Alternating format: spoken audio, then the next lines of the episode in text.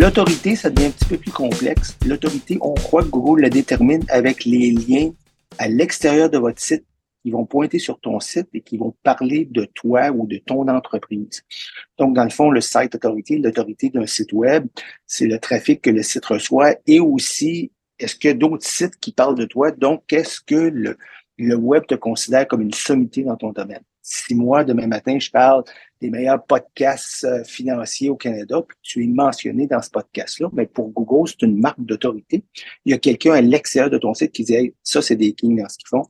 Donc, à ce moment-là, euh, il y aurait, euh, ça va aider à mieux, euh, à mieux passer ton message. Quand tu vas écrire des textes, quoi que ce soit, ils vont se retrouver plus haut dans, l'outil de recherche. Et le quatrième, ça c'est la base, tout le monde, écoutez ça, c'est une avez un à retenir, c'est le trust, la fiabilité.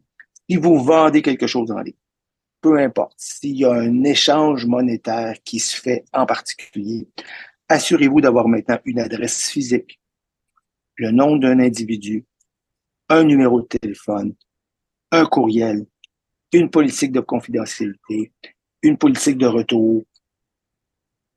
Pensez-y, si vous faites affaire avec une entreprise, vous êtes en mesure, si vous achetez quelque chose, de communiquer avec eux, vous dire j'ai un problème. Est-ce que je peux le retourner? À qui je fais affaire? Que je peux t'appeler? Il y a énormément de sites web où on n'a pas ça on a qu'un petit mail qui se perd quelque part, pour on a acheté, puis là, on est pogné avec la bébelle qu'on a acheté, puis on peut pas retourner.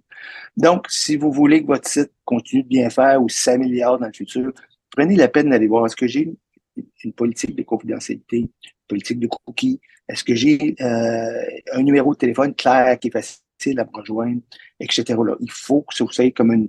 Voyez votre site web comme une, entreprise, en anglais on dit brick and mortar, comme une entreprise physique, où il y a une adresse, on sait où rentrer, on sait qui rejoindre, on sait quand ils sont. Oui, puis au Québec, euh, tu as la loi. Ces quatre choses-là. Oui, puis tu as la loi 25 au Québec là, qui est entrée en vigueur, là, qui euh, est assez stricte aussi. Là, quand tu vends des choses et puis quand tu as des listes de noms puis tu ramasses de la data, il faut que tu autorises, il faut que la, personne qui vient sur ton site autorise le fait des cookies. Là. Ça commence à être plus serré aussi. Hein? C'est très sévère. La loi est très, très sévère et elle est très, très peu respectée. C'est très rare encore au Québec aujourd'hui que tu embarques sur un site et on a une politique de cookies en bas. Vous allez me dire, ben moi, je n'en fais pas. Si vous avez déjà fait du Google Ads une fois dans votre vie, vous avez probablement ce qu'on appelle des Google Tags. C'est qu'il y a une accumulation de data qui se fait sur votre site web sans que vous le sachiez. Et souvent, même avec les thèmes, avec le site que vous avez, il y a de l'accumulation de données qui se fait. Donc, prenez pas de chance.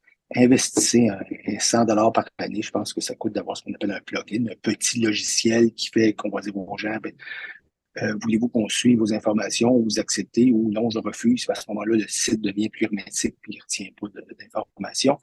C'est la loi. On ne peut pas euh, y détourner. Si vous faites affaire en Europe, la loi européenne est encore plus sévère, ou aussi sévère que la loi 25, je crois qu'elle est plus sévère.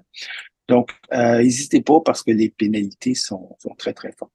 Oui, c'est ça. Là, qu'est-ce que tu vois dans le marché actuellement, dans le SEO? Tu as des clients qui viennent chez vous et qui regardent et disent écoute, Aidez-moi parce que je dois, je dois être plus performant. Ce qu'on se rend compte, nous, euh, dire, j'aurais dû me rendre compte de ça avant, ça aurait, ça, aurait été plus payant pour moi. C'est que ça fait des années qu'on pénètre les États-Unis. Nous, on fait du SEO international pour plusieurs de nos clients, puis pour, pour, pour Star aussi. Donc, pour ça, on est connu au Québec. On a des, on a des bonnes assises dans différents secteurs euh, aux États-Unis puis au Canada anglais.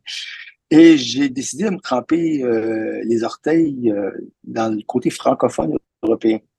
Donc, euh, en France, en Belgique. Et pour les gens qui ont des entreprises qui cherchent à, exporter soit leur expertise ou des produits, ben, je vous invite fortement à regarder, à, vendre en France.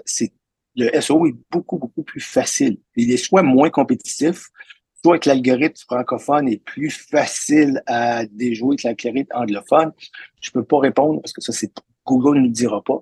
À mon avis, c'est un mélange des deux. Mais on s'est retrouvé euh, premier sur trois mots-clés très, très importants pour nous, euh, dont euh, Casino, SEO Casino, où on vient de décrocher un des plus gros casinos européens francophones en ligne être capable d'atteindre ce niveau de notoriété-là dans le marché américain, ça nous aurait pris euh, probablement trois, quatre ans. On travaille dessus. Et en France, ça nous a pris moins de trois mois.